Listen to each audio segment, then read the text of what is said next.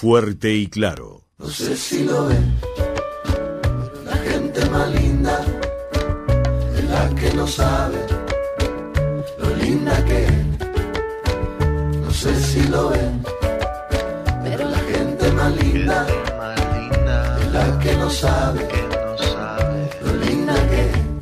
La música de Kevin Johansen y este tema que se llama La gente más linda. ¿Por qué lo elegimos? Porque vamos a hablar de la gente, porque vamos a hablar en este programa del día de hoy de las poblaciones y en particular de la población uruguaya, de los cambios que viene teniendo el Uruguay a nivel demográfico, de las tareas que tenemos por delante, de las cosas que ya están instaladas, de las perspectivas. El pasado once de julio se conmemoró un nuevo Día Mundial de la Población y, y en ese evento que tiene como, como fin la toma de conciencia sobre las temáticas globales demográficas surgieron varios datos interesantes de Uruguay y del mundo, y vamos a tratar de centrarnos en algunas cuestiones justamente que han ocurrido en nuestro país. Para eso le voy a dar las muy pero muy buenas tardes, agradeciendo además que nos haya atendido, que se esté sacando este rato para compartir con nosotros, al sociólogo Fernando Filgueira, actual jefe de la Oficina del Fondo de Población de Naciones Unidas, la UNFPA, en nuestro país, para profundizar un poco más en todos estos temas. Fernando, un gusto grande reencontrarnos en este contacto contigo. Bienvenido, ¿cómo andás? Es un gusto estar por acá, muchas gracias bueno, por desde, la invitación. Desde otro rol, porque en realidad la, creo que la última vez que hablé contigo hablé de educación solamente, pero acá estábamos, vamos a hablar... Estábamos en ese baile en ese momento. Exacto, ¿verdad? Exactamente. Y ahora vamos a hablar seguramente de educación también, pero de otras cuestiones, ¿no? Eh, yo hablaba recién de, del once de julio, ¿no? Del Día Mundial de la, de la Población. Población. Exacto. Y en ¿Sí? este contexto... Eh, aunque sea con un leve atraso con respecto a, a la fecha del once de julio, me gustaría capaz preguntarte cuáles son las principales este, tendencias, por decirlo de alguna manera, que se están observando a nivel mundial, antes de meternos de lleno en cuestiones vinculadas al Uruguay, ¿no? Bien, perfecto. Eh, bueno, a ver, eh, estamos celebrando efectivamente, este es el mes de la población, el once fue el Día Mundial, eh... siete mil setecientos noventa millones de personas conviven en este planeta Tierra, eh, de los cuales, fíjate, si pensás un poco en la historia, digamos, eh, eh, nos llevó hasta el mil ochocientos eh, llegar a mil millones. Claro. ¿No? Nos llevó del mil ochocientos a mil novecientos treinta, más o menos, llegar a dos mil millones. Y luego... de mil novecientos treinta a la fecha, pasamos de dos mil a más de siete mil millones. Eh, un, un proceso de crecimiento mucho más marcado, eh, que en su momento planteaba la problemática y la preocupación de, de si íbamos a poder sostener el ritmo de crecimiento poblacional. Claro. Pero el ritmo de crecimiento poblacional, a partir de los años sesenta, que es el pico del crecimiento poblacional, empieza a disminuir. Seguimos creciendo, obviamente, en forma importante, pero el ritmo, la tasa de crecimiento poblacional empieza a disminuir. Y una de las razones fundamentales por las que empieza a disminuir es porque se da un proceso que a nivel mundial eh, eh, se inicia en esas fechas, pero va a continuar, digamos, en los años cincuenta y va a continuar para adelante, que es el de incrementar la capacidad de las mujeres de controlar sus opciones reproductivas. Claro. ¿Sí? Eh, mediante elementos tecnológicos, derechos, cambios en las costumbres, eh, etcétera, aumento de los niveles educativos de las propias mujeres. Estos elementos constituyen la clave que permite moderar el crecimiento poblacional, crecimiento que a nivel global sabemos que va a continuar en forma bastante acelerada todavía en África, en particular en África subsahariana, va a disminuir, pero se va a mantener con una pauta interesante, eh, importante en varios países de Asia, y va a empezar a disminuir en términos absolutos en los países más ricos, ¿verdad? América Latina, en ese contexto, presenta un, un, un proceso de enlentecimiento notorio del crecimiento poblacional por una caída importante que se produce en el último tiempo de la fecundidad y de la natalidad, pero todavía va a tener eh, leves incrementos en, en, en la población si nos miramos hacia el dos mil cincuenta, digamos. Leves no, importantes, pero digamos, menos, menos acelerados que antes. Eh, ahora, de nuevo... La clave acá se encuentra, y el reporte mundial de población que realiza el Fondo de Población eh, y que los salió hace poco, eh, está orientado al tema de la autonomía corporal de la mujer. Eh, justamente allí está la clave eh, fundamental para continuar poblando este planeta, hacerlo a tasas de crecimiento razonable y hacerlo sobre todo en mejores condiciones de vida para quienes nacen y para quienes ya viven, en particular las mujeres que eh, cargan con eh, esa eh, aventura humana que fue sostener a, a esta especie en, en, en la Tierra. Pensemos sí. que hubo un momento en el cual no éramos más de unos sesenta mil, setenta mil eh, homo sapiens y parecía que íbamos a desaparecer. Bueno, las mujeres lograron que no lo hiciéramos, sostuvieron la reproducción de la especie. Ahora, hace ya mucho tiempo, es el las herramientas, los derechos, las instituciones, las tecnologías que les permitan a ellas evitar, obviamente, eh, los procesos forzados de embarazo, pero también evitar el azar, es decir, que los embarazos sean planificados, deseados, claro, claro. Eh, tenidos en la cantidad y en el momento en que uno desee tenerlos. Eh, esto es una clave, es una clave para Uruguay también, eh, aunque Uruguay obviamente presenta un conjunto de desafíos poblacionales asociados a este tema de fecundidad y derechos de las mujeres, pero derechos de las mujeres en un sentido también más amplio de empoderamiento económico, claro, etcétera. Claro. Fernando, y ahí sí, enganchando con el Uruguay, ¿no? Eh, Uruguay viene experimentando una serie de transformaciones demográficas bien, pero bien interesantes. ¿Cuáles son este, los principales factores que destacarías en el marco del trabajo que ustedes vienen realizando también en la oficina aquí local, ¿no? Correcto, la Oficina Nacional, dije, Exacto. la Oficina de Muspa en Uruguay, Exacto. que ya tiene mucho tiempo de trabajo y que una de sus líneas de trabajo es los temas de derechos sexuales y reproductivos y salud sexual y reproductiva, pero también los temas de población y desarrollo, ¿verdad? Mirados en un sentido demográfico más amplio. Allí, a ver, lo que identificamos en Uruguay, Uruguay es un país que tuvo una tempa, temprana transición demográfica, lo que se llama, bueno, primero la caída de la mortalidad, luego la caída de la, de la, de la fecundidad, ¿verdad? Eh, Y es un país que en el contexto latinoamericano hoy presenta como primera característica un proceso de envejecimiento ya bastante más avanzado que el resto de los países de la región, acercándolo a algunos países eh, europeos y de la O E C D, eh, que ese proceso de envejecimiento en verdad responde básicamente a, a, a dos factores. Un incremento en la esperanza de vida, es decir, es algo a celebrar, es positivo, y una disminución de la fecundidad y del tamaño, por lo tanto, de las cohortes eh, más pequeñas. Esto, a la larga, produce un proceso por el cual las poblaciones más jóvenes disminuyen su tamaño y la población adulta mayor incrementa su tamaño relativo. Este es el proceso que está atravesando Uruguay, en el que está ingresando como etapa final de lo que denominamos también el bono demográfico. Hay una etapa clave en los países, que es una etapa en donde la población dependiente, esto es, gruesamente se considera la población de cero a catorce años y la población de sesenta y cinco y más años, que es población que en general depende eh, para sus ingresos y para su vida de transferencias y apoyos de la población activa, ¿verdad? Eh, el bono demográfico es el periodo en el cual el, la población activa crece en forma más acelerada, notoriamente más acelerada, que la población infantil y que la población adulta mayor. Ahora, ese bono demográfico, que también denominado ventana de oportunidades demográficas, en verdad se produce porque, primero, porque cae la fecundidad y todavía no envejecimos. Entonces disminuye el número de niños en términos relativos y todavía no hay una población adulta mayor muy grande. Pero con el tiempo, obviamente, si seguís la tendencia, eso quiere decir que cada vez va a haber menos cohortes activas, que son los niños eh, del pasado, que van a ser menos y por lo tanto van a ser menos las poblaciones activas del futuro, claro. Y va a haber más población envejecida en la medida en que la esperanza de vida continúa mejorando. Entonces, en tanto, constituyen dos buenas noticias, mayor control de la fecundidad por parte de la mujer, de, de, de sus decisiones eh, reproductivas, eh, y eh, mayor eh, esperanza de vida, constituye también un desafío, porque va cerrando eso que llamamos el bono demográfico, que es cuando uno tiene más población activa en edad productiva eh, con respecto a la población dependiente. Ese es un primer elemento clave de transformación. La caída de la fecundidad ha sido muy importante en Uruguay. La caída de los nacimientos por año, la podemos ver, estamos en menos de treinta y siete mil hoy, hace no, no más de quince años estábamos arriba de cincuenta mil. Claro. ¿sí? Es decir, que hay una disminución importante.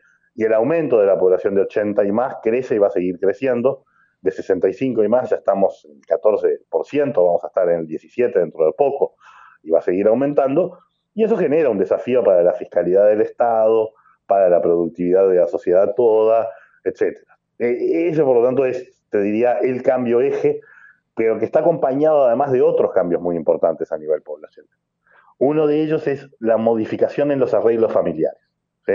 El aumento de los hogares unipersonales, en donde están los adultos mayores, el aumento de los hogares monomaternales, un aumento de la divorcialidad, una disminución de los casamientos, es decir, otros cambios que se producen y generan transformaciones muy importantes en los arreglos familiares, claro, que, como sabemos, es una unidad clave de protección, de producción de bienestar, etcétera. Pero esos cambios hay que tenerlos en consideración, sumados a un cambio que no es demográfico estrictamente, pero impacta, está influido por transformaciones demográficas, sí, e impacta en futuras transformaciones demográficas, que es la incorporación paulatina y creciente de la mujer al mercado laboral. Y por lo tanto, unidades familiares con dos ganapanes, y no solo con un ganapán, etcétera. Claro. Todos estos cambios... Sí, sí, no, no, este, quiero profundizar ahora en eso también porque mirando el informe me, me parecieron elementos interesantes a tomar en cuenta, pero te quería hacer una pregunta en base a esto último, ¿no?, que hablábamos, ¿no?, del envejecimiento de la población eh, y la realidad o las uh-huh. tendencias que estamos observando. Esta es una pregunta bien a lo Doña María, ¿no?, pero eh, son las más lindas de hacer a veces. ¿Cómo, cómo está uh-huh. incidiendo, o si está incidiendo, o nos puede revertir en algo esos procesos, la llegada de todos estos nuevos colectivos de migrantes al Uruguay? Porque el Uruguay se ha convertido en un país de acogida desde hace ya muchos años, no es desde este último año ni con la pandemia, y evidentemente eso se nota en la calle, se nota en los comentarios de mucha gente, pero la realidad, eh, vos que estás en el tema profesionalmente hablando, ¿eso puede tener una incidencia real en, en, en, en la tendencia que venías marcando? A ver... Eh, el saldo migratorio, sí, esto es, el saldo entre quienes se van y quienes entran, ¿sí?, sea que quienes entran sean población extranjera o población que emigró en algún momento y retorna, ¿sí?, eh, el saldo no ha cambiado drásticamente, sí dejó de ser un saldo negativo tan alto como lo fue en los años setenta, etcétera. Tuvo un momento de saldo positivo, ¿sí?, pero ahora... los últimos datos y evidencias sugieren que estamos en un saldo que no, no es allí donde se hace la diferencia. Ahora, por supuesto, si no tuviéramos el incremento en el ingreso de nuevos migrantes, tendríamos un saldo negativo mucho peor, ¿verdad? Claro. Eh, pensemos que si treinta y siete mil niños nacen eh, por, por año, eh, cinco mil migrantes llegan por año, eh, o poner... imagínate que son tres mil setecientos, para hacerlo fácil, es el diez por ciento de todos los niños que nacen, ¿verdad? Claro. Es decir, que no, no es menor, es muy importante ese influjo migratorio que se viene produciendo.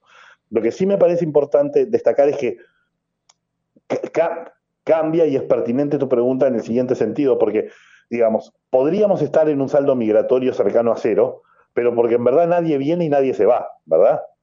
Claro. No, nosotros tenemos un saldo migratorio tal vez cercano a cero, que tal vez puede mejorar un poquito o no, pero bueno, eso depende mucho de los ciclos económicos propios y ajenos, eh, pero ese saldo se compone de mucha gente que llega y otra que se va, y que por lo tanto poder incorporar plenamente a los migrantes en el tejido económico y social sí es una clave, porque si estos que llegan no los logramos incorporar plenamente, entonces en vez de ser un soporte para extender el bono, o para no cerrar el bono demográfico tan pronto, ¿sí?, porque las edades típicamente de los migrantes son edades activas, ¿verdad? Claro. Son edades de población activa, no edades de población envejecida. Sí.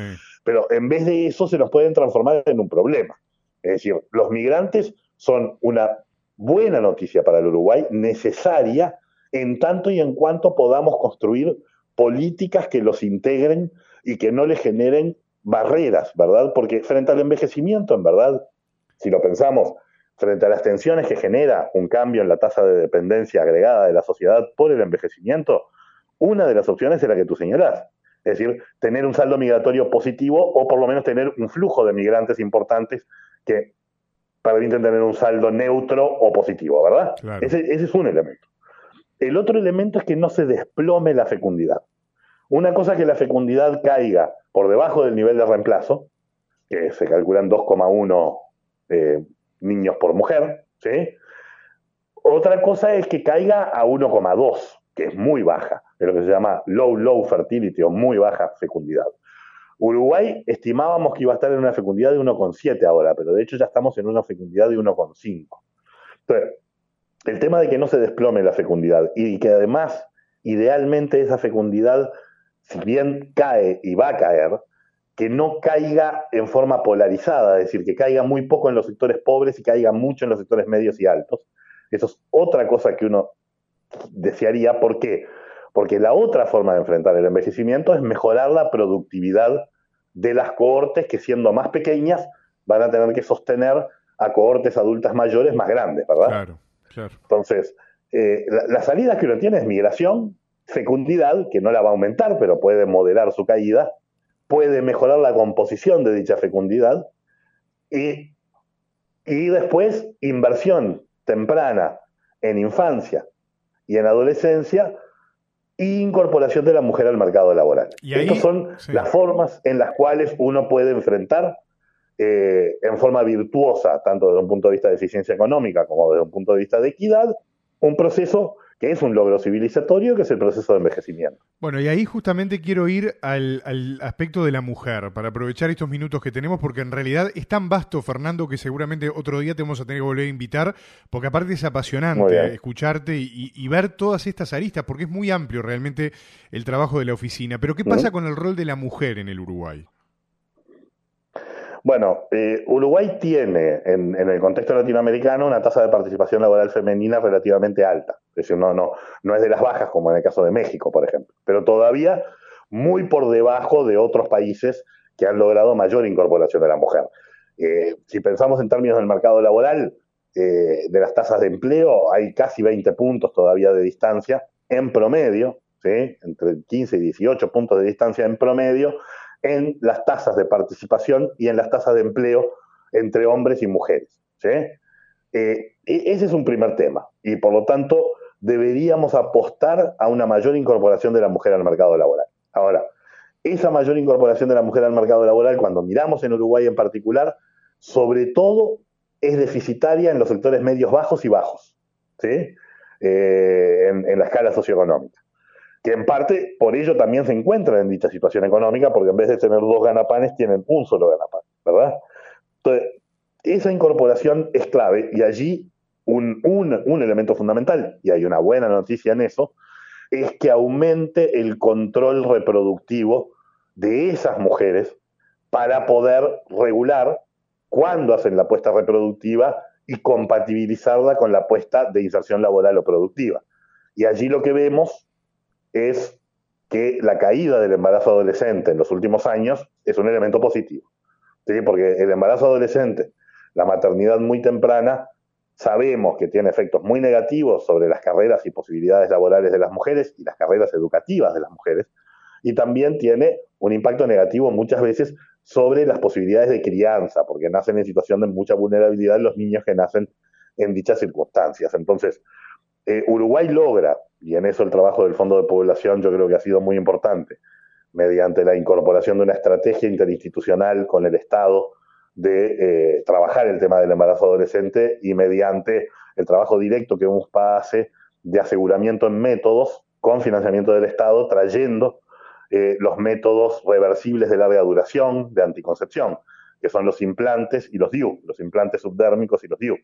Uruguay logra salir de una pauta latinoamericana muy problemática, que era bajar la fecundidad, pero no bajar la fecundidad de los sectores más pobres y no bajar la fecundidad temprana. Eso no, no se lograba hacer. Ahora Uruguay lo logra. Baja de sesenta por mil a treinta por mil. ¿Sí? De sesenta por cien mil a treinta por cien. Claro. Es, es una caída importante de la fecundidad adolescente. No está completa, hay que seguir trabajando. En general estamos en presencia de embarazos a veces no deseados directamente, a veces impuestos o forzados, sobre todo en las niñas más pequeñas, y a veces no planificados. Allí podemos seguir avanzando, y eso va a favorecer la incorporación de estas mujeres a la culminación educativa y a la incorporación al mercado laboral, y ello es un elemento positivo. Por otra parte, el problema que sí tenemos es la caída muy marcada de la fecundidad en los sectores medios y medios altos. eh, además de que puede caer también más aún en los sectores medios bajos y bajos. Y allí, para que no haya un desplome de la fecundidad, lo que hay es que disminuir la penalización que el mercado laboral le generan a las mujeres que son madres, ¿sí? Lo que se llama la penalización de la maternidad. Claro. ¿Sí? Y la única forma de hacer eso, hay tres, cuatro herramientas. Una es que hombres y mujeres redistribuyan las cargas de cuidado, que no se encargue predominantemente la mujer del ochenta por ciento de la crianza, del cuidado, del lavado de ropa, etcétera. Ese es un cambio cultural, normativo, que lleva tiempo, ¿verdad? Pero que hay que, hay que apuntalarlo, hay que apoyarlo desde el Estado, con el discurso, con las políticas públicas, con incentivos en los sistemas de licencia. Lo otro es generar un sistema adecuado desde el Estado de alianza con las familias para el cuidado. Por ejemplo, los CAIF, que conocemos, o los cuidados a adultos mayores, que recaen sobre los hombros de las mujeres también. O el sistema de licencias maternales, parentales y familiares. Y eventualmente también un sistema robusto de asignaciones familiares de carácter no focalizado, sino universal, que dé un cierto apoyo a las familias que tienen hijos y que resienten muchas veces sus ingresos, además de que tienen más demandas de consumo. Entonces, estas son las políticas públicas que los países que han transitado virtuosamente esta etapa en la que estamos ingresando, aplicaron. Eh, es decir, maximizaron la participación de la mujer en el mercado laboral, apoyaron a las familias con hijos pequeños, invirtieron fuertemente en infancia y en adolescencia para la etapa que sabían que estaban transitando y la etapa que se venía, que era una etapa en donde las cohortes iban a ser más pequeñas, eh, las nuevas cohortes, y iban a tener que sostener a cohortes adultas mayores más grandes. Eso por el lado de generar una fuerza de trabajo con un potencial de alta productividad. Después, obviamente, la economía tiene que generar los puestos de empleo también para eso, ¿verdad? Y acá en Uruguay tenemos ese nivel de proyección y esa eh, conciencia de política de Estado para... para para empezar a transitar ese camino que ustedes están observando, ¿es el camino recomendable?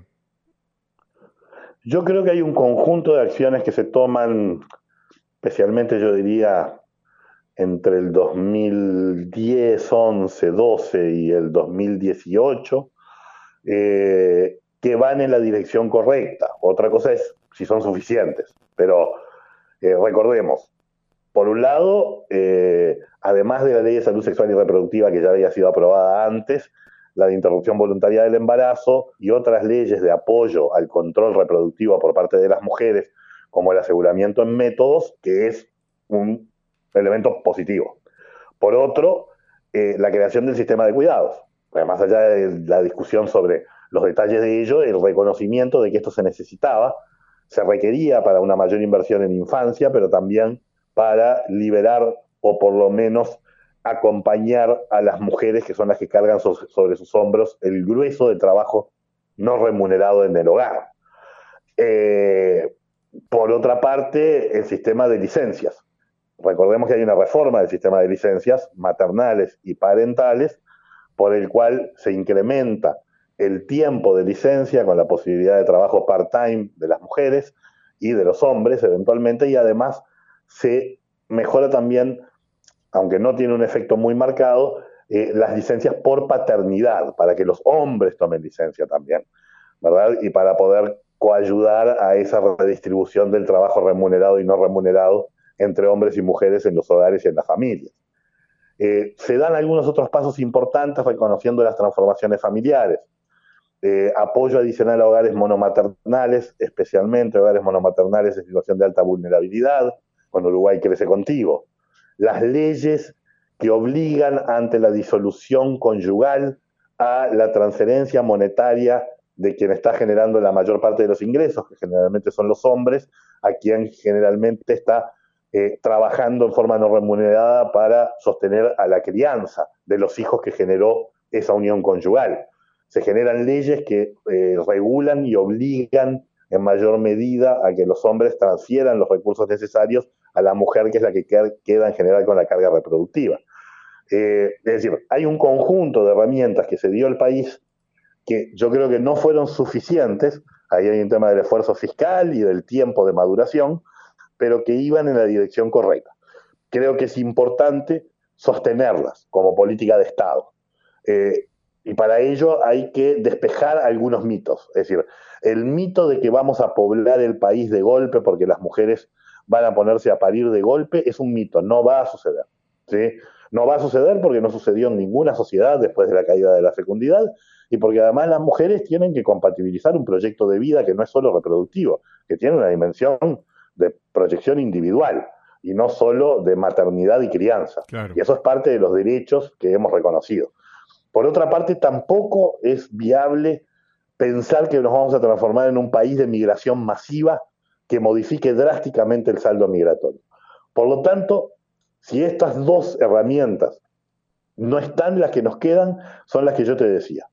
Incorporación de la mujer al mercado laboral, mayor inversión en infancia y en adolescencia, eh, mediante políticas de licencias, políticas de cuidado, etcétera, que permitan estas, estas dos cosas, y Eh, un accionar estatal en alianza con las familias y con las mujeres y los niños en particular, que apunte a una tasa de fecundidad que no se desplome, que no siga cayendo como hoy en Corea, por ejemplo, que está por debajo de un hijo por mujer, eh, y que además no se polarice, es decir, seguir eh, trabajando sobre el tema del embarazo adolescente para que este disminuya y poder generar la alianza del Estado con las familias para que en los sectores medios, medios bajos y medios altos, la fecundidad no desaparezca, es decir, no haya una huelga de vientres.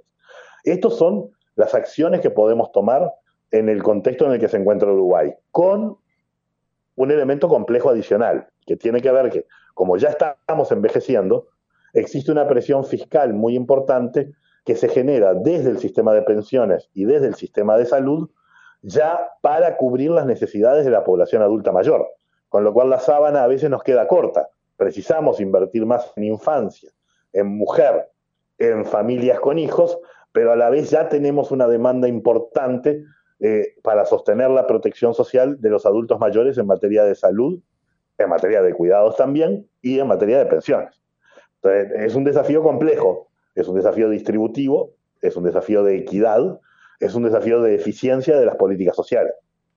Sin duda. Me quedaron eh, cientos de preguntas, ¿no? Eh, capaz que la última, en base a esto final que venías hablando, Fernando, eh, ¿por dónde deberían pasar, en, en definitiva, si hubiera que puntuarlo, ¿no? Punto uno, punto dos, punto tres, eh, las opciones eh, pertinentes para, bueno, liberar un poco también de presión al sistema de seguridad social, porque ya a esta altura del partido está claro que nadie objeta que es necesaria una reforma. El tema es qué reforma, ¿no? Y en el mientras tanto, correcto, cómo se le puede sacar la presión al sistema también.